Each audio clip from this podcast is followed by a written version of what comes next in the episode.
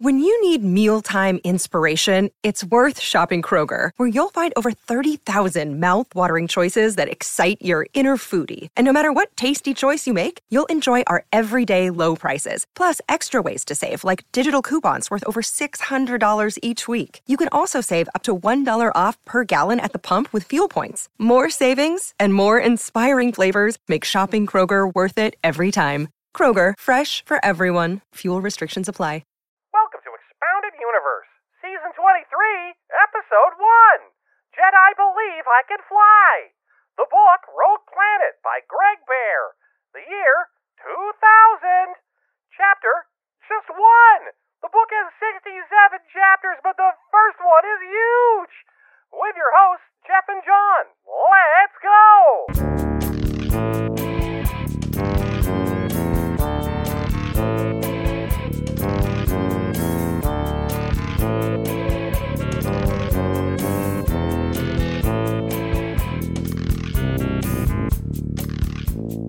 Hello and welcome back to Expounded Universe, the Star Wars novel discussion podcast where we discuss Star Wars novels. We also gesticulate with our hands. For you, the listener, who can't see it, but presumably the emphasis will be relevant to you. You'll be able to sense it. You can tell. It's like when someone's smiling and you're talking to them on the phone and you Mm-hmm. can hear the smile. In the same way, you can hear us doing Italian hands at each other. which is all we ever do. when I say gesticulate, I mean we just consistently do Italian hand at each other with occasional Greek uh, flipping off. yeah. We just some of these, Just a couple of those. a couple of those, and then some of these. a couple of these for you.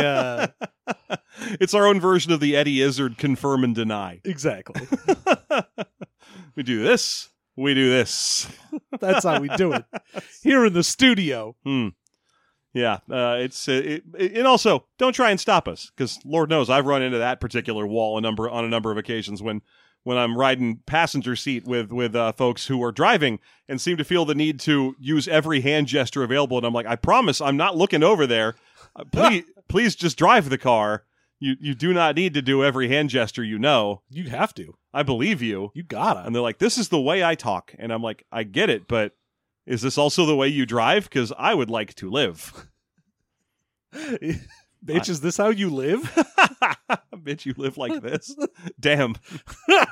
uh, so uh, that's John over there, and I'm Jeff. How how you doing, dude? I'm doing good, relaxed, and ready to dive into a brand new Star Wars book. That's phenomenal. Yeah. How are you doing? I'm uh, I'm in the land of contrast at the moment because because I've officially lost 62 pounds nice. from my starting of the diet. Uh, I'm now I've now beat something I've been fighting with for the past two weeks, which is 240. Mhm. Like I got to it, and then I just couldn't get under it. Like nothing was nothing was doing it. But I seem to have cracked the secret because I'm down at 238 now. But um, in order to do it, I had to do a, a, a huge amount of work on leg day stuff. A lot of hip adductors and leg lifts and spreadings. And oof, man, I feel like someone put an industrial jack between my legs and just went all the way on it. Someone been jacking your legs? I feel like I right had- in between them. Yeah, I feel like I'm currently having the worst leg day of my life, but I probably had the best crotch day of my life like the day before, except I didn't. I just had a hard workout. Yeah. So so that, I mean that has been I've been limping all day and just generally sleepy. It's and it's not like I didn't finish by running for 3 miles. So I'm I'm dying, Squirtle. That's good. But bitch, I'm under 240. I'm, Hooray. I'm going to win. You did it. I don't really you win a you win a prize. I don't really have a goal. The goal is live long enough for Sage to graduate various things. yeah. If I can get through elementary school, great. High school, wonderful. That's the goal. Out of the house, that's the real goal. Yeah. On off on her own, that's what I want. Get the fuck out. yeah. Get out there and start living and then I can keel over, or at least stop working out. Yeah. Just wait until you get out of out of school. Maybe wait until out of college, and then ooh, it's all pizza and donuts time, and I'm gonna die. I keep telling people that. They're like, "Why are you working out so hard?" And I'm like, "I want to live long enough to watch my kid grow up." And they're like, "That's not a good enough reason. You should want this for you." And I'm like, "I'm 43. I don't If- want anything for me. If, if I wanted this for me, I would have done it years ago. yeah, you know what I want for me? A nap. That doesn't help anyone. yeah. So obviously, doing it for me has never been a successful motivating factor. Oh no. I mean, even when I have been like to the gym working out, I'm like, oh, I have to have someone else go. Because if the only one putting any sort of pressure on me is me, hmm I'm gonna let me cheat. Because Yeah. me thinks me should have day off. yeah, yeah. That's been a problem. I have a bunch of friends who I've told about my, my current workout. They're like, oh, I want to go with you. Call me when you want to go. And I'm like, okay. And then I call them and they're, I don't want to work out. What do you just? I have I have any excuse. oh yeah. Uh, I, I have a slight excuse. Can I, can I just not? And I'm like, yeah, I don't care. And then I don't try again because it's already hard enough to drag my own ass to the gym. yes. I'm not gonna try and orbit other people into it. Ah. You get one. you get an ask and then we're done. You disappoint me once and you're cut. I, I'm that way in everything in my life. It's Friends, to- children. Yeah, because I'm the same. way. I'm gonna throw you into a volcano like I'm Heihachi. Yeah, I'm the same thing you are. If I go to the gym by myself, which I do six days a week, I'm like, I should just go home. You know, no one's looking at me. I could leave. there's a Jersey Mike's across the street from this gym. I could just be over there. I could have a nice sandwich, have a sit down, be in air conditioning. And every day I gotta look at that Homer Simpson "Do It for Her" plaque. so that's how I'm doing. Great. Also, I read a chapter of a Star Wars novel. That's right. God, the the fact that we read chapter one of a 67 chapter book because all of the other chapters in this are like three pages long, but chapter one is fully 10% of this book. it is, yes. it's because it's telling like this whole single story. Uh, I think. I think a lot of the rest of it's going to be jumping back and forth. Like I can almost kind of. I, I get a, a, a vibe from this book similar to some of the other books we've read in, over time. They had over the years that these books were being published, they they gave a lot of leeway to writing style and chapter structure, even if they weren't allowed to actually mess with anything. As you can always tell from when Luke gets a ship that's not his X-wing to go somewhere, that's because he's going to get his ship blown up. Yeah. They're not allowed to actually damage anything that was ever in any of the movies. No, I mean, th- you got to have your fun where you can find it. Yeah. So, So everyone gets to write in their own chapter style. So we've read at least, uh, one book that I think only had 15 chapters total, yeah. but also stuff like, uh, you know, Shadow of the Empire had like 50 chapters, and each chapter was like 50 little sub chapters. Yes. You remember that? And this book, this book is also doing the sub chapter format, but I think it's going to give way later because this book reads kind of like the Bible, where it opens. It does. Honestly, Very similar. I was reading this and I was like, you know, I'm getting big Bible vibes. a lot of this. Bible, Bibles, I think they call them. A lot of Bibles. Yeah, I'm just vibling. head empty, just vibling. Also, that's my my new species coming up for D and D, the vibling. You spell that right, and it sounds Celtic. It's fine. but no, I mean, what I mean by that is the Bible opens with some heavy hitters. You know, some some thick books, some thick uncut Genesis. But then, as you're making your way back into New Testament, they got no problem with putting in like a one and a half page letter from one guy to some other guy. Oh well, uh, yeah. I mean, New Testament is all just like, hey man, I wrote a letter to some dudes in a town and went, hey, you ever thought about not fucking up? And now It's it's, cool. Now it's a whole ass book of the Bible. Yeah. And it's you know it's one of those things that's a relief when you're like making your way through the Bible on your first read in Sunday school, which is as much, as much uh, Bibling as I ever got. That's, all that that's, Bibling. That's how much I could Bible, and and and then I went west. but um, but getting to, towards the end and being like, wow, this letter to the Ephesians or whatever the shit is short. I'm feeling good about this. Yeah, man. I mean, you do get that in the Old Testament occasionally when Sure. they're like, hey man, here's fucking like Maccabees. It is three pages long. Good job. And I still say it's a family restaurant. Welcome to Maccabees. Come on down to Maccabees. The lights never go off at Maccabees. Try our fresh stoned chicken. It was a sinner. I don't know what happens in Maccabees. Is it just another letter? no. Oh, okay. Uh, do they I go mean, mostly Maccabees is, from what I remember of it, it's basically. It feels like someone had an excuse to go to war that was God wants us to, because the whole book is like, hey, these guys, they're assholes, and you should beat them up. were they the Maccabees? Yes. It's just so the book is named after some guys who need to get beat up. Yeah. All right, that's fine.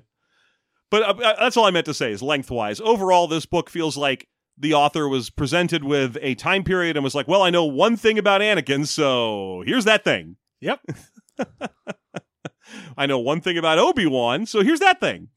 Hooray! I'm sure it'll get a lot more interesting as we go along. I don't want to. I, I'm hoping that this author is not part of our long string of authors recently, where we spend the whole thing roasting them, and then on the last episode we realize they died recently.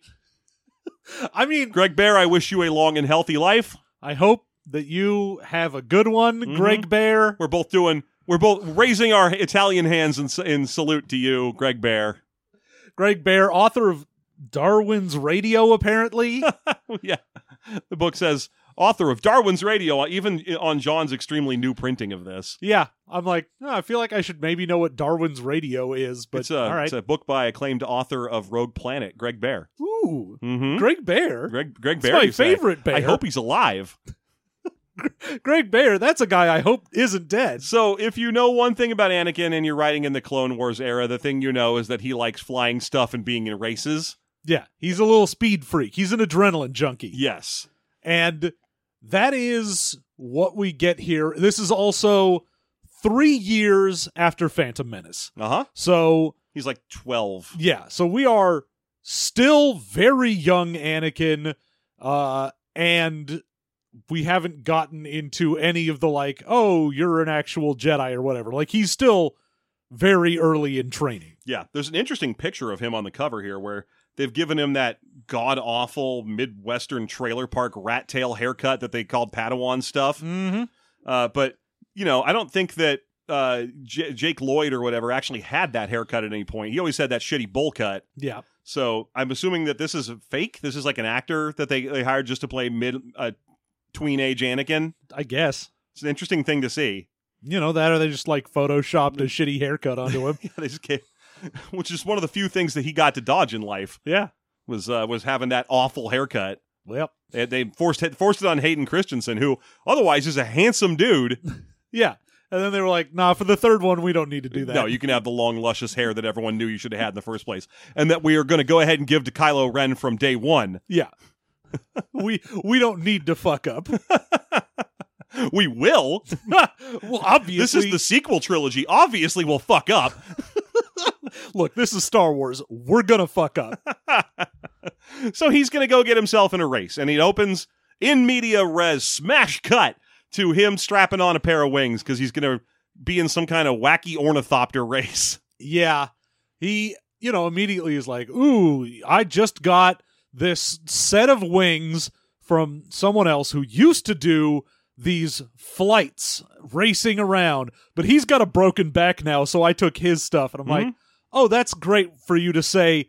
This guy almost died doing what I'm about to do, but without saying it. Uh, yeah, it's a good way to get it across. I mean, ultimately, it, it stands to reason and it feels correct given how many fucking people died on the Boonta Eve Classic pod race that we get to see in Phantom Menace. Oh yeah, Fucking half the racers just die. Hey Or at least get seriously injured. sometimes shit goes wrong. Guys like Ben Quadinaros and that Zextos were the lucky ones because at least you get to see them post crash Yeah. or failure to launch in Ben Quadinaros' case. Oh, that's the best scenario is not actually participating. Yeah, your, your ship just breaks on the landing pad or the takeoff pad, and you're like, ah, dang it, in whatever language Quadinaros speaks. Yeah, French, probably. pro- probably French. Zut alors! Oh, oh, Sacre bleu, mon ami, baguette. Ah, I love les poissons! Oh, oh, oh, hee, hee, hee. yeah, that seems right. yeah, that seems that seems accurate. So he's he's going to get himself into a race, and most of this chapter is slowly explaining each of the details about this race as it gets more and more convoluted, and we actually follow him all the way through the whole adventure of this race. Now, I was having tr- a hard time really picturing in my head what this is supposed to really look like because for the most part it kind of sounds like he's just wearing the fucking like falcon backpack from Marvel. Yes, he is pretty much just wearing a Falcon backpack. Uh, it, it it's not. They they make mention of the fact that it is not big enough to operate as wings for the size of person who's riding it. Yeah, it's not an actual jetpack. Yes, and and in fact, the only the only it doesn't have any powered controls of its own. So the the way this I mean, it works, does.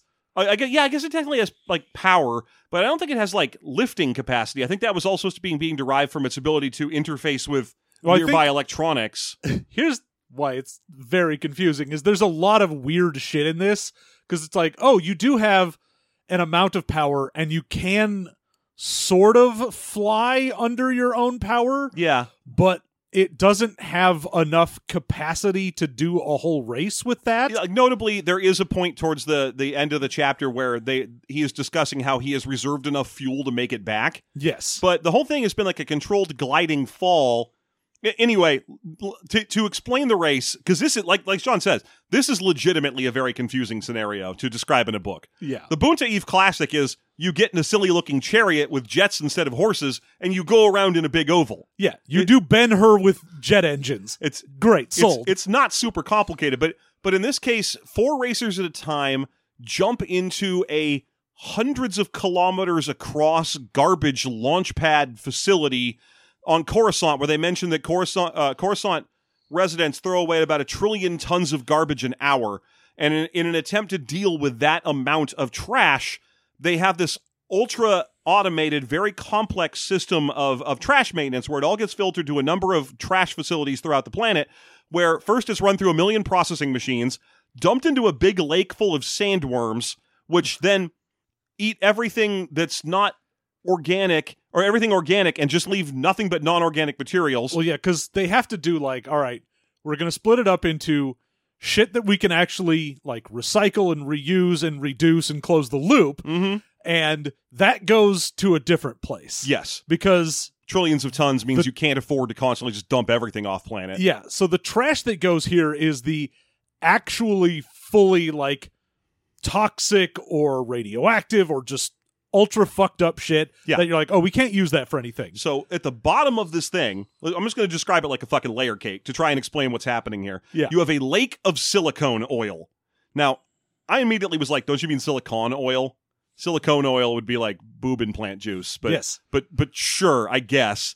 Uh, so a big lake of, of silicone oil is at the bottom, and it's full of hundred meter long, four four meter across worms that eat everything that's not uh, metals and radioactive and shit. yeah, you get matter eater Yeah. worms. And and then everything that they don't eat is filtered out and loaded into these canister things, which are loaded one at a time into a giant gun that shoots them upward with exactly enough force to get them through the first of, and I want you to imagine this, three stacked on top of each other of increasingly massive size colanders.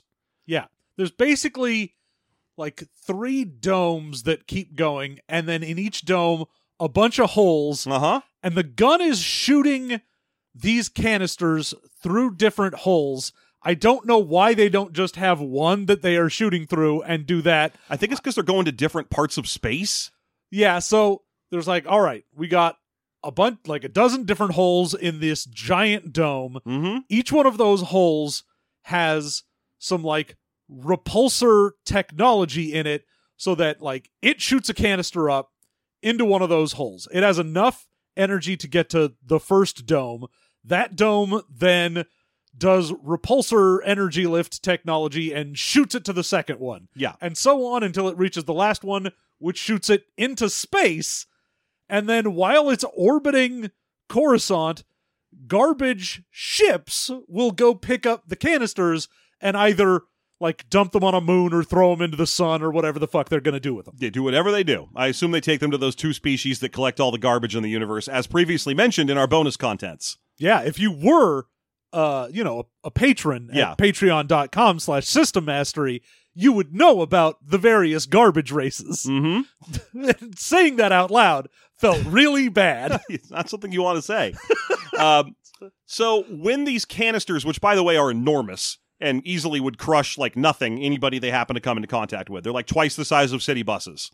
Uh, when these canisters hit these various holes in the colander shields, they get accelerated again, and after they get accelerated through, the repulsors briefly dim underneath them, and that is mostly enough to let people fall through them if they want to for some horrible reason. Because you see, these areas being fully automated and the only living things in them being these giant unintelligent murder worms, uh, have been taken over by an underclass of Coruscant denizenry as a uh, a race arena. And the race is simple: you jump off at a really high point in the top shield, fly around while dodging all these giant metal canisters that would kill you if they touched you. Then you have to dive through the holes that they're coming out of without ever going through a hole that one's coming up through because it'll kill you. At all three of the holes, you have to get down to the bottom to a foamy ocean of silicone oil full of giant murder worms, get a scale off one of the murder worms, fly back up through just the first of the three shields, and then make your way to a landing platform where you have to give the shield to a guy, uh, the scale to a guy, at which point you have finished the race. Yeah. And there's a weird thing here because you want to like we mentioned, the wings and everything that everyone is using, it isn't just like, oh, I have a jetpack, and so it's a matter of just dodging these, because it would be, you know, difficult enough and fairly deadly if you're like, you got to go through this giant complex where, you know, huge monster truck sized capsules are being fired constantly. Yeah, but in that case, you could at least just hug the wall. Yeah. But instead, it's all right, you can't quite just fly the way you would normally want to, like jetpack style. You have wings that you can kind of use the leftover thrust from the repulsor blasts that they're sending these things through to kind of give yourself lift. Yeah. So you can do that like Mario World with a cape thing where you're like, boom. Yeah, basically, it's and it's not just thermal lift. Like you'd think it'd just be air currents, you know, like. And they mentioned that sometimes it is, sometimes it's air current. Like you can get caught into the vortexes that follow along behind these canisters because they're not aerodynamic. Um, but rather, it's like electromagnetic, like skating close enough to shit in this building, whether it be the holes in the shields or the canisters themselves, will give your ship a boost that lets it steer better for a while. And Your wings, rather. the other thing you have to deal with is you're trying to go down through these levels and you've got to go through a hole. Now you you obviously don't want to go through one that's about to have a canister shot through it or you will be instantly splattered. Yes. But you also can't go through one where one just went, which would normally be the safest idea if you're like, "Oh, if I go through one that just got one shot through it, that one's not going to get used for the longest amount of time."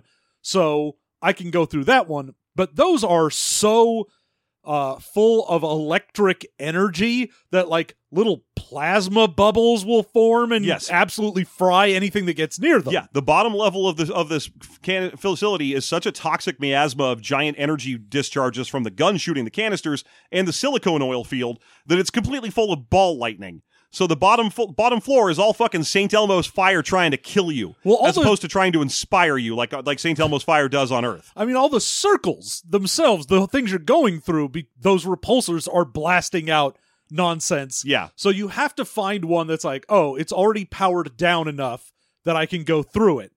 But that means if it's powered down, you have to be able to go, can I tell if this has been used recently enough that it's not going to shoot a thing at me, but not so recently that I will get fried trying to dive through it? yeah, yeah.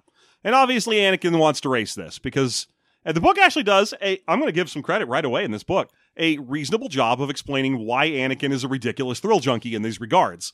As as it mentions that when he isn't doing shit like this, where the only thing he can focus on is being alive, then he gets all these terrible premonitions of what uh, of uh, of the horrible shit that awaits him. Yeah. He's like, look, if I do one of these things and I can actually focus on what's going on, then much bo- better than the Jedi training, it lets me, you know, get out of my shitty headspace. Because Yeah. a lot of the time, I am just constantly angry and afraid and full of hate and all of the things you're not supposed to be as a Jedi because I grew up as a slave with shitty surroundings. And then even when I was saved from that, they were like, yeah, but not your mom. Yeah, not your mom, just you, because the Jedi are weirdly cheap in certain aspects of uh, of.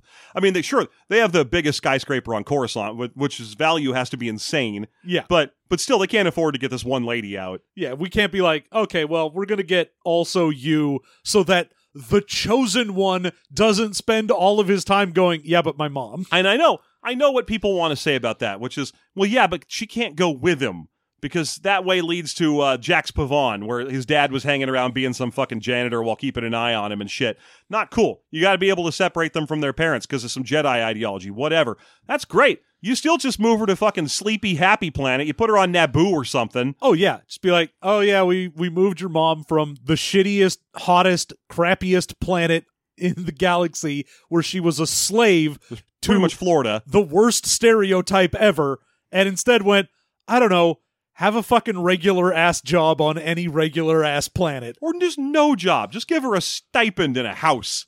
like you're the fucking Jedi Order. You can afford it. Ah, But but anyway, especially if it's for the chosen one, you know. Um, but anyway, while he's sitting on the landing pad trying to, he's he's already tinkered with this suit so it'll fit a kid, yeah. uh, which is something I assume he has to regularly do before he does this dumb shit that he does. Uh, he's hanging out on the landing pad getting ready as what appears to be the flying spaghetti monster. As the uh, the person who's in charge of of launching these races comes walking along to kind of yell at everybody who's about to race. yeah, the Neplusian. Yeah, is a loose, weird tangle of cords that are organic. It has three weird eyes that come out in stalks out of the top, yeah. and it can speak, like it can do basic, but also probably its native language is more pheromone based. Yeah. Because every time it gets pissed off, it does a bunch of stinks. Yeah. So it's just like a like, like a loose assemb not knotted up assemblage of like dry fibrous ribbons.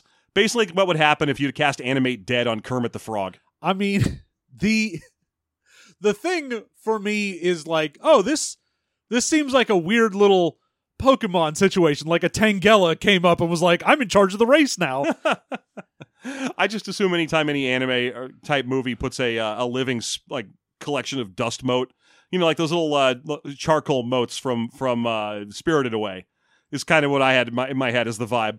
But yeah, it, it, it grabs him by the chest straps and pulls him down. Is like, you don't look like a racer, you look like a little kid. what are you doing here? Hey, ain't your mom and dad gonna be real sad if you die here? He's like, they'll just raise another kid. Who cares? Instead of being like, I don't have a dad. I'm basically space Jesus. oh, I was immaculately conceived, and also, uh, my mom is a slave on another planet. I'm good. Yeah, all of us was immaculately conceived, you little shit. Now, I don't know how humans do it. I'm, I'm a pile of strings. I, I'm silly string with three eyeballs. You think I know what the fuck your deal is? Shooting DNA each other out of your fucking crotch cannons. It's offensive. nasty. the lot of you, nasty. Uh, but as he's kind of just gives up and walks past Anakin, we establish our villain for this scenario. Uh, something called a blood carver. Yeah. A capital B, capital C, blood carver. That's the species. Yeah. The, it's not like, oh, they're a whatever, also known as blood carvers. They're like, oh no, they're just blood carvers. Yeah, that's their whole species name. that's, that's the deal with them. otherwise known as Ewoks. but no, they couldn't be because they're very spindly. and we get a brief description of like, oh, they've got like triple segmented arms. Mm-hmm. You know, And legs, so they're very they're very wobbly. They're crooked man looking guys. yeah, I mean, it'd be weird if you had three points of articulation on an arm.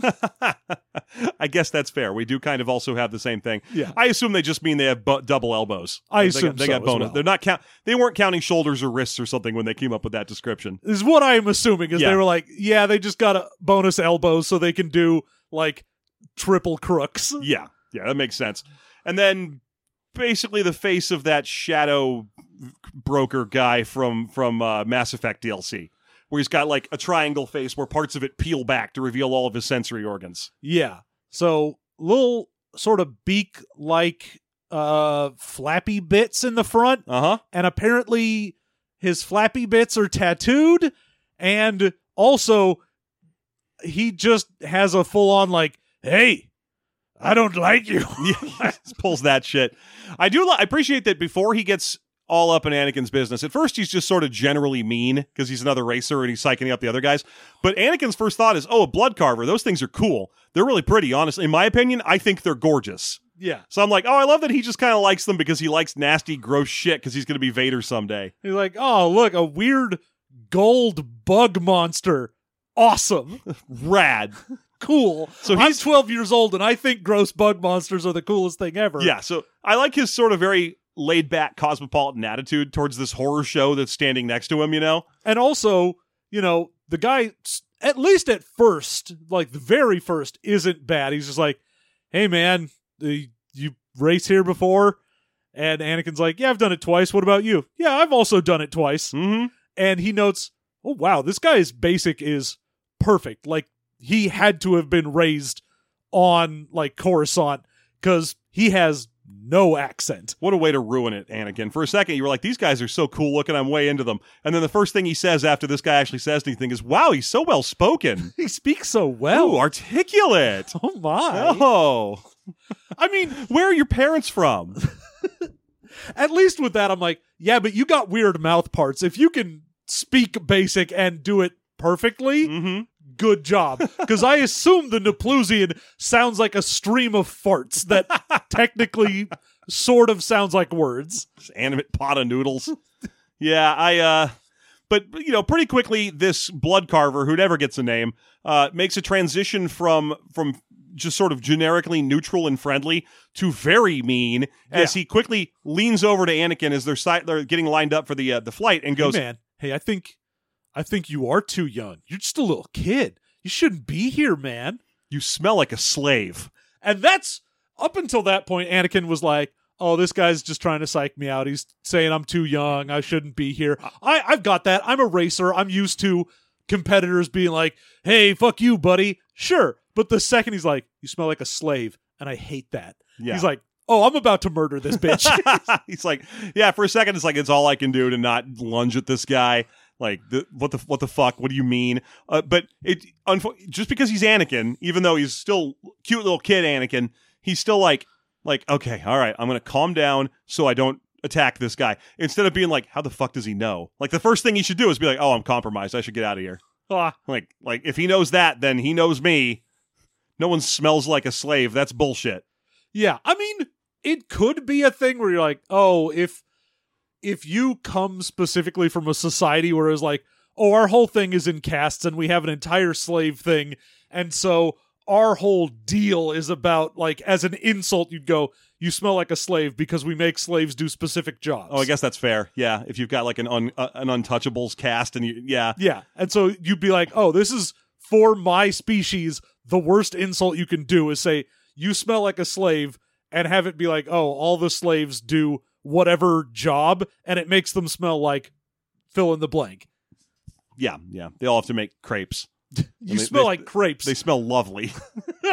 you smell like a slave, and I am so hungry right so now. So hungry. God, God, do you have Nutella and bananas in your pocket? fuck, man, I would take a savory one. I don't even care. you put some roast chicken and peppers in there. Come on, dude. Yeah, I know it's just an enchilada. Everyone knows it. We all try not to just say that. Yeah, I know it's a French enchilada. Zut alors. Get out of here, Ben. Oh, I am just here selling Frenchiladas. My Padres career is over. I could never. Frenchiladas. Crepes with the sauce. Good sweet ones and bad savory ones. Your choice. French enchiladas. So, uh, so anyway, uh, meanwhile, while all of this is happening, we should set up the the side two of this story, which is Obi Wan Kenobi, uh, not pissed because he is very in control of his emotions, rushing rapidly through the Jedi Temple, trying to figure out where the fuck Anakin is, and knowing already that he's somewhere doing a stupid street race because he's always sneaking off to do dumb street races. yeah, he's like, it has been my job over the past three years to keep tabs on and up to date with all illegal racing that happens within a 100 kilometer sector of this city because that is where I will find this motherfucker if I take my eyes off him for a minute. So he's hustling out of the Jedi Temple because he's going to make his way to the nearest street race and try and figure this shit out. When he passes Mace Windu, Yeah, damn near crashes right into Mace Windu. Mace Windu, you know, obviously these two are extremely agile, high level Jedi Knight motherfuckers. Uh, in, in particular, Mace Windu is like the highest ranking Jedi Knight there is because he never takes the title of Master, I think. That's his deal. He just doesn't want it or something. I forget if that's true or not. I don't know. But anyway, you know, he just art, artfully dodges out of the way. He's like, "Oh, I'm not going to get run into by Obi Wan. That's dumb." But sticks an elbow out to check him anyway because he's like, "Hey, don't run in the halls." Yeah. He's like, well, obviously, I could sense that he was coming because Yeah. I'm a Jedi, and I can dodge out of the way because I'm a Jedi. But I'm also gonna check this fool because he needs to watch his ass. And I'm like, that's very Mace Windu. Thank you. so he sticks an elbow out just enough to catch Obi Wan on the shoulder, and Obi Wan kind of spins and is like, "Oh, oh, uh, sorry." Um, My apologies, Master Windu. Mm. Oh, I've gotta go. Oh fuck, Anakin. and he's like, "Yeah, uh, hey, just so you know, I wanted to talk to you about uh, Anakin and your Padawan situation." hey, so uh, you know, when you find your chosen one, come uh, come meet me somewhere. come see me. And he's like, oh, yeah, not right now, obviously, because I'm terribly pressed, as you can see. I've got to go. And he's like, yeah, yeah, I know. Yeah, when you find him, because I want him to hear this shit too. Yeah, don't don't just bring you, bring him too. Yeah. And as Obi Wan tries to turn and rush off, he's like, uh, and, or uh, Windu's like, I think it's going to be good for both of you. Just talking in generally about the Padawan ship that's currently happening, Uh huh. because he's the one person in the council who's not like dead set against it. Besides, I think Yoda being kind of okay with it. Yeah, Yoda is the one we get like a brief flash to it where Obi Wan was like, "Yeah, Yoda told me like, hey man, this is your dude, and I've had visions where." It is entirely up to you to stop a horrible crisis from happening. You need to save this child. And you're like, thanks, Yoda. No pressure. I love, by the way, that Yoda, when, when they mentioned that flashback, it's him visiting Yoda in his house on Coruscant, which has super low ceilings, and he's cooking over an open fire in there, making shoe bread and whir. Yep. And and I just love the ostentatiousness or ostentatiousness it takes for Yoda to be like, yeah, I live on Coruscant, but I need my Dagobah cave to be my my Coruscant house. Yeah. I can't just live in a house on Coruscant like everyone else. No, I need you to half size my apartment and natural stone it, and then give me uh, so much ventilation that I can cook over a bonfire in there. That's right. Thanks. the the thing you saw me with on Dagobah wasn't just me adapting to the environment I was in. I always lived like that. I brought it with me. That wasn't on there. I brought my own house. That's a prefab. God damn it. Uh, if I don't like living on Dagobah, I could just hitch the the fucking thing back up to my space car and drive away. That's right. I got a space Buick. I'll get out of here. It just felt silly because it was supposed to make it sound like, oh, Yoda always lives humbly and lives, uh, you know, eats simple food cooked over a fire. But I'm like, dude, he lives on the top floor penthouse of a Coruscant skyscraper. To have it turned into one of his dumb little Dagobah caves is the height of pretentiousness. oh, for sure. It's basically like, oh, I've some billionaire that lives in the penthouse of a New York apartment, and you go in there and it's all Spartan, and he goes, I've learned how to live simply and be at one with life. Please join me in my open concept kitchen. Yeah, like that- No, you're a piece of shit. Fuck you. like fucking episode of Cribs where they went to Moby's house and he lived in a penthouse with nothing in it. Yeah. And he was just like, oh, I like to live simply. Why are you in a penthouse then? Yeah, I want I want to live simply. I mean, obviously, I'm going to pay you know a hundred thousand dollars a month for my my apartment, but still, no, fuck you. There's nothing in my fridge but mung beans and orange juice, and the only the only piece of decoration I have is a single picture of Homer drawn by Matt Groening himself. You're like, okay, so you have a three hundred thousand dollar piece of art and a tiny rubber duck and some orange juice, but you live in a in a house that is insane. Why? Why, why, why not just get someplace in the sticks where no one knows who you are anyway? You're not that memorable looking. You're a skinny, bald guy. There's lots of you. Moby. Moby, we're so angry at So Moby angry about Moby, from twenty years ago. Moby, even though all your albums are fantastic. Moby. Moby, Hmm. God, Anyway, so Obi Wan is racing to find Anakin. more like Moby Wan. Ah, he's Sorry. racing to find Anakin, and eventually does manage to spot over one that giant garbage shield thing because Coruscant's all traffic all the time, right? There's just space lane, star lanes, or sky lanes where the cars are zipping around everywhere. Yeah. They have to avoid these because unsteered steered giant death canisters are radiating out of these things, rocketing up at bullet speed into space. yeah, So they just don't let cars fly around near these. And when Obi Wan looks out over it, he spots a droid floating over it, and it's not one of the automated droids that's part of the facility. It's watching for those. yes, and he's like, oh, it's a camera droid. This is the type of droid that goes around and gives like news feeds or gives a feed to someone watching for, I don't know, a raid to happen in case the bribes didn't go through this month. Yes, because this whole thing, this whole stupid race is obviously super illegal. Oh, yeah. Um, anyway, he hustles on over there and he meets a little boy from some high gravity planet who's all short and squat and wrinkly. Yeah. We got a big, wrinkly little boy. Mm-hmm. And little little, little ba- Danny DeVito child, Yep. and he's just he's just like, "Hey, Mister, but you want to place a bet on one of these here races?" They got guys that gonna fly. You gotta meet the greeter, and the greeter will give you wings. They got It's one like Red Bull. We got one of them's fifty to one odds. You could be rich, Mister. You just gotta buy them, or you could buy my papes. Papes. Man, you wanna buy my papes? And Obi Wan's like, uh, "I just want to." Is there a little boy who's racing? Yeah, I think they got one of them's. Okay, well, I want to see him before the race. Oh no, say no more. All you Jedi are always coming in here wanting to see little boys. Yeah, I get it. I get it. Come it. with me. Yeah, yeah. And most people would find that distasteful, but I am a shouter for an illegal street race. So, I, you know, we, we get all kinds. I've seen things, mister. Weird things. Gross things. You want my papes? Anyway, he's like, yeah, okay, so he is here. Can I buy a set of the stupid obvious wings? Oh, you're crazy, mister. But sure, you can go talk to the greeter. The greeter is the guy they have to give the worm scale to to win. Mhm. So probably the dude in charge of this nonsense. And uh we never find out anything about him. We just cut from Obi-Wan going, "Yes, I'd like to meet this guy," to then being like, "Well, now I've got wings." He's actually. I, I I appreciate them att- attempting, or him rather, Greg here, attempting to write Obi Wan as correctly adhering to the Jedi code as possible.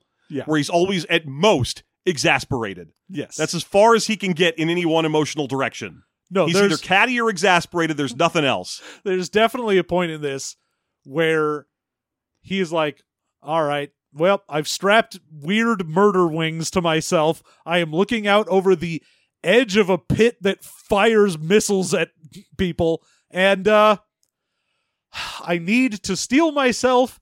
And remember, I do not need to punish. Punishment is not how we teach. Mm-hmm. Qui Gon didn't like it, and I agree with him entirely. That said, I am thinking about all the extra lessons I'm going to make him do, so he'll learn something. Son of a bitch. But the part where he's hustling away with the wings is like, wow, the greeter didn't really try to rob me all that much. And he barely gouged me on the price of these wings. And he was nice enough to sell me a pair for bipeds. Which Yeah. I was expect half expecting him to just not. just give me some random shit. I was like, you know, for four armed people that have, you know, multiple wing sets on there. Yeah. But no, it's for me. Yeah, he was like, oh, I'm fully expecting to come out of here with just a pair of Geonosian wings strapped to like a Jansport backpack. This is this is a real upgrade.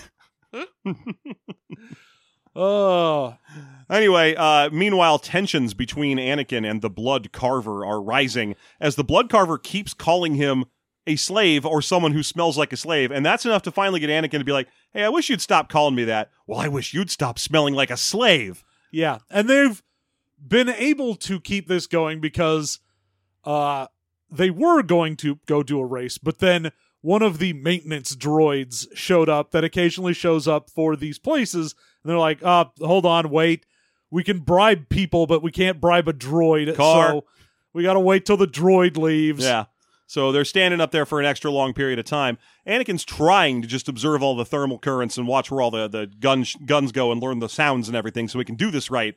But this blood carver just won't leave him alone until finally Anakin tries to fire back where he, where the blood carver's like, I really don't think you belong here. You're obviously just a little slave. You should just go home. And he's like, What makes you say that? He goes, You brought you bought your wings from a lemur with a broken back. You you clearly have never flown this this Well, race before. he's like, no, you you got these wings either, you know, they're shitty, and you either bought them your- yourself or someone else bought them for you to make Yeah. somebody else look bad here. And he goes, maybe it was you, which is exactly enough to send this guy into trying to hit him. Yeah, and as soon as the uh Naplusian like looks the other way and has something else to do, the blood carver takes a three pronged knife out and I think tries they're to called forks. yeah. I think they're called knives. Tribes, I think. Yeah. They're tridents, mini tridents. Yeah. You can learn all about tribes in the Bible. He takes out, I guess, a sigh. Mhm. Maybe something like that. I just like the idea of it just being a fork. ah, some sort of three pronged stabbing implement. It's a it's a fork, man. It's a, it's a space fork. You just say space fork. It's okay. Nah, man. We've all adopted the space nomenclature. forks are four prongs. That's why they're forks. that would be a threek. I'm pretty sure threek is also what the Naplousean is. On my new show, Threeks and Geeks. uh, but yeah, he he pulls a little blade and uh, triple blade and and takes a swing at Anakin, and uh, Anakin blocks it. You know, he has a lot of force sensitivity and raw talent, so he knows it's coming, but he blocks it with his hand and still gets cut. Yeah. And his immediate reaction to this is not to try and fight, not to try and yell for the Naplousean's help. No, he's just like, oh, okay, we're going, and just jumps off the fucking platform anyway. yeah, he's like, all right, well, fuck this guy. I'm out. Yeah. what I find amusing is that there's no way he's not disqualified. The race has not been started. And yet he still is like, well, I'm going to do the whole race and I'm going to try and get that fucking scale off the worm and everything. Oh, yeah. Well, Instead of just, I'm going to go to where the greeter is and land and, you be know, like, this motherfucker attacked me. dude's, dude's got been chasing me with a knife the whole time. I don't know if how that works for your business. Yeah. I assume not great. Yeah. It, I I have to assume it is hard enough to get people to be like, yeah, strap on a pair of these wings from Daedalus and fly around the murder machine Mhm. and get me a worm scale. That's gotta be a hard sell. And then to go, oh, and while you're doing it, there's a possible uh a time where you might get I don't know shivved. Yeah. But I guess he's just got really solid follow through at this develop this age in his life because he's like, no, I'm going to do the whole thing. Well, though, I mean, this whole thing he says is like, oh, I don't care about technically doing the race. It's for me. Yeah. I'm doing this because I want to do this. Yeah. Winning is just a fun extra bit. Yeah, so he launches himself off the platform, engages the wings, plummets for a really long time before turning them on, and starts doing basic dogfighting stuff, but instead he's hanging from a electromagnetically repulse powered backpack thing. Yeah. And, And the, the- Obi Wan sees this from a, the other side of this dome and is like, oh, god damn it. And just jumps off and he's like, all right, let's do this. Oh, fuck, I don't know how to do this. yeah, he's like, well, I got to learn to fly, and my first lesson is falling 300 yards. yep. Uh, so he figures it out eventually. And my favorite bit of all that is when Anakin spots him from a distance but can't quite see who that is. So he just sees someone falling with a wing backpack on and is like, God, I hope that's the blood carver. oh, wait, no, it isn't. No, he's behind me. Ah, shit. And whereas for Obi Wan, the only way he manages to get his shit together is he watches what Anakin does and goes, "Oh, that's how I'm supposed to do this." Yeah. and like takes the same posture and flight uh speed and everything as Anakin and is like, "Oh, okay, this is how I'm supposed to fly. This is where I should put my legs. All right, I get it now." And it's it's neat that he has to watch the kid do this because you know because no, no, he's the teacher Yeah. and he's the student, but you see it here, Yeah, yeah, we're reversing. And this whole chapter is full of little reversals like that. yeah. Mm. Mm. Makes you think. It's like a dark mirror held Uh-huh. up to society. and yet, you participate in society. I'm very smart. so the blood carver kind of fades into the background for for a while here because he can't catch Anakin. It do, he doesn't really matter. But we get a lot of description of Anakin desperately. Or actually, he's quite confident. It's mostly Obi Wan desperately dodging these stupid flying bus cannon shot things. Well, Anakin's just like, okay, I'm timing it and got it. Okay, here we go. All right, And, and we it go again. and here. dodging the thermal, dodging the thermal, going through the hole. Here we go. Yeah, whereas Obi Wan does not know the re- general rules and how things work in here. So when he dives through one of the holes, it is still sort of active from the last time it shot one of these canisters, which means he gets absolutely blasted with electricity. Yeah. He's like, God damn, that was like going through the worst electrical storm I've ever been in, all compacted into one burst. Yeah. That sucked ass. Yeah, he's having a rough time. Anakin, meanwhile, is doing quite well. Emerges into the bottom shield really quickly. Uh, there's the only problem he has is a brief moment between the the top, uh, the bottom, and mid shield where he's debating whether he should uh, go before or after a cannon round. He decides to go before because he's daring like that. But Yeah. anyway, he gets down there. He sees the foamy sea of yellow silicone oil and lands on some gantry over it, which I guess landing is part of this. Well, yeah, because the the actual bottom part of it includes the gun thing that is firing these canisters out, the nasty goop that all the worms live in, and then there are places for people to walk around for if they need to do maintenance and whatnot. Yeah, they probably won't have guardrails because this is Star Wars. But exactly. Yeah.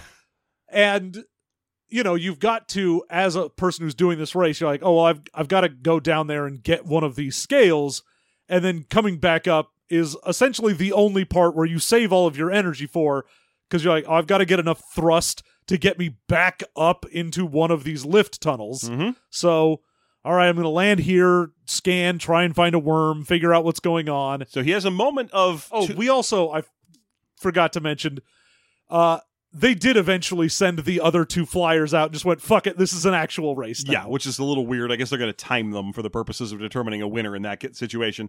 But yeah, so everybody's out there. But Anakin lands first, and in a moment of a, a bit of hubris and too much pride, he's proud of himself for having successfully landed and done quite well. Uh, and he's considered he's, he's fully to- focused on what he's doing He's got too much focus on his on, on what he's doing, and he forgets he was being chased by a blood carver assassin who was clearly there to murder him specifically, which he had plenty of time to ruminate on while he was flying around. He's like, obviously, this guy knows me, or at least knows that I'm a Padawan because he yells Padawan before he tries to stab me with the knife. So either he's out to kill me specifically, which I can't imagine why. I haven't done anything interesting yet, um, or he's out to kill Padawans. yeah he's like this guy is probably maybe a jedi assassin that he's out to just murder some jedi people Yeah. But right as he loosens his backpack and starts working working on how he's going to get the uh, like he's putting on a breathing mask so he doesn't die from silicone fumes, uh, he gets hit in the head by the blood carver who had been swinging along trying to finish him off the whole time. yeah he gets like knocked knocked unconscious and down into the goop Yeah, he lands on top of his wings in a giant foam cloud that sits on top of the silicone ocean and starts to slowly sink down into the foam. He's lucky in that he landed on the wings because they're slowing his descent into it. Yeah, he manages to wake up because part of this little nasty goo island that he has landed on is, you know, just expelled nonsense that these worms have eaten. Mm-hmm. So when an ammonia bit comes up, it knocks him awake. And he's like, all right, I need to do like quicksand shit. Like spread the wings out as much, get as much surface area as possible. Even then, he's like, the wings are broken. I'm dead. This is me dead. Oh yeah, I'm slowing my death at this point, but I am very much already dead. But even then, he's like, "All right, what can I use as a weapon?" Because this blood carver is still flying around up here, wants to kill me, and he's like, "All right, he's probably out to murder Jedi, and the least I can do as an idiot who got himself killed is take this assassin out to stop him from doing anything else." To the people who brought me in. Yeah, so he wrenches part of one of his wings off that basically is like a mace. It's like a ball on the end of a, ch- a stick. It doesn't weigh very much because it's part of a lightweight backpack, and he's little, so he's like, well, I'm going to have to put a lot of swing into this, but I think if I bonk him with this thing pretty good, I might be able to break his backpack. Yeah, I can at least take him with me. Yeah, so that's what we're doing. Uh, so he manages to wrench chunk, a, a chunk loose. He's standing down there in this yellow, slow foam sinking. Ben Quadinaros is down there scooping it up. What do you think Béarnaise sauce is? Oh, the mother sauce. I can make a hollandaise from these. Also, I will cook the worms. It is a delicacy on my home planet of France. Uh, and while he is lying there waiting for his inevitable death and the incoming blood carver, he's like, "Oh shit, that's Obi Wan!" and Obi Wan straight lands on this blood carver and wrecks my man's shit. Yeah, just kicks his backpack apart. He kicks it apart. He's like, "And lightsaber out, and you don't have wings. You go into the goop. Good day, sir." Yeah. And this, yeah, he just carves the wings clear off. And yeah, the carver just makes a little parabolic arc and just bloop, bloop, bloop, and is gone. Yeah. You have gone into the soup. You aren't on the little goop island that these two managed to get to. You have gone into the nastiness. Yeah, and then he kind of lands on the gantry and surveys where Anakin in is, and and, and and and still he's just like, "Come on," and Anakin's like, "Good, we can finish." And he's like, "What are you talking about? I'm out of fuel getting down here. We, uh, we're not." what-" And he's like, He's like, that's fine because my wings are fucked, but yours are fine. And I've got fuel, but you don't have any. So with our powers combined, maybe we can get out of here? He's like, Anakin's like, right. I or Obi-Wan's like, I don't especially care about the race, but I'm also not going to argue with you because I didn't bring a breather and I'm getting a lot of ammonia and silicon right now. yeah.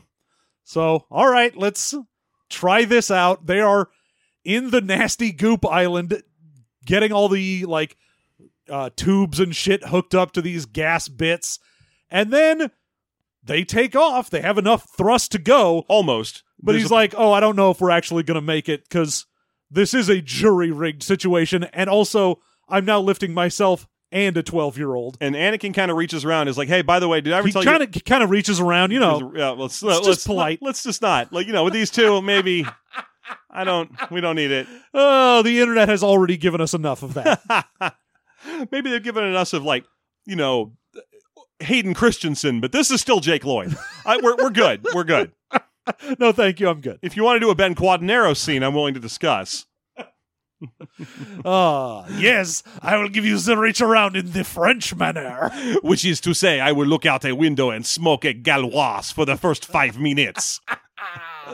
Ah, let me get a grip on your ennui-ness. Death is a grand illusion. Your penis is also. French? We can save these for when we are done. anyway, um, he gives him this quick compliment. He's like, "Hey, by the way, did I ever tell you you're my favorite Jedi? You really are quite good at this. Could you, uh, could you levitate a little bit? Could you give us a boost?" Yeah, because oh. Anakin is thinking before this, he was when he went into the goop island, he's like, Well, I really probably should pay more attention during my lessons because I have no idea how to levitate more than like a couple inches, maybe. Yeah. And uh as he does this is basically him asking Obi-Wan for the lesson because Obi-Wan's like, Ugh, fine, and boosts them through the first shield hole.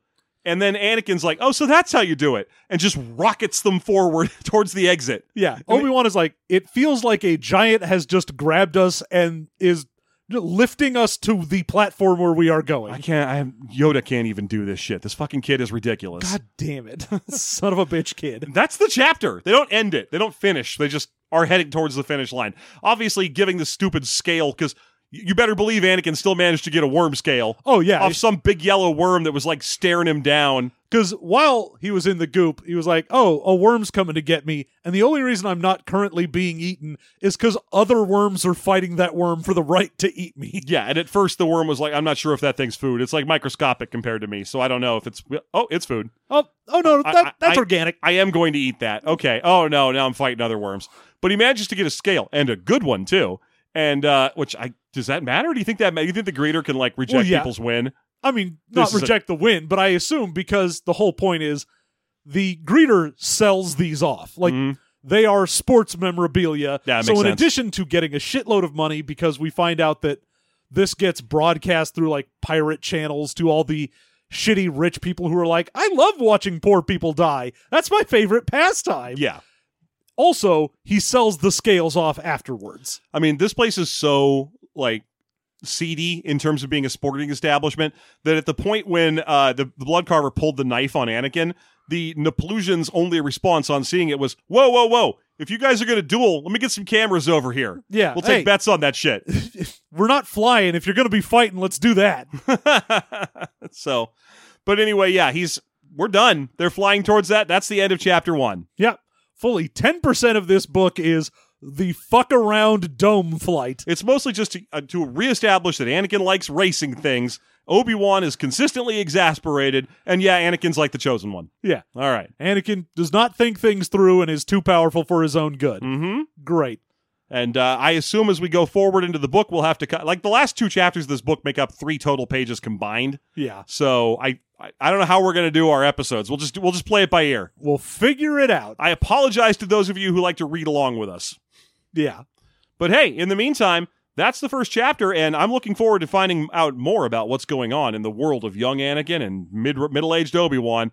Uh, and I hope you stick with us. But in the meantime, why not check out our Patreon for the bonus content that goes along with the episode? That's right. If you go over to patreon.com slash system mastery, join us at the $4 a month level. You unlock all of our bonus content for our expanded expounded universe Mhm. where we go to Wikipedia, we find random nonsense from Star Wars. Maybe it has to do with what we just read, maybe it's some random crap. Who knows? We don't. That's for sure. Uh, we never know. we never. I don't know what I'm doing until ex- one second before any given episode.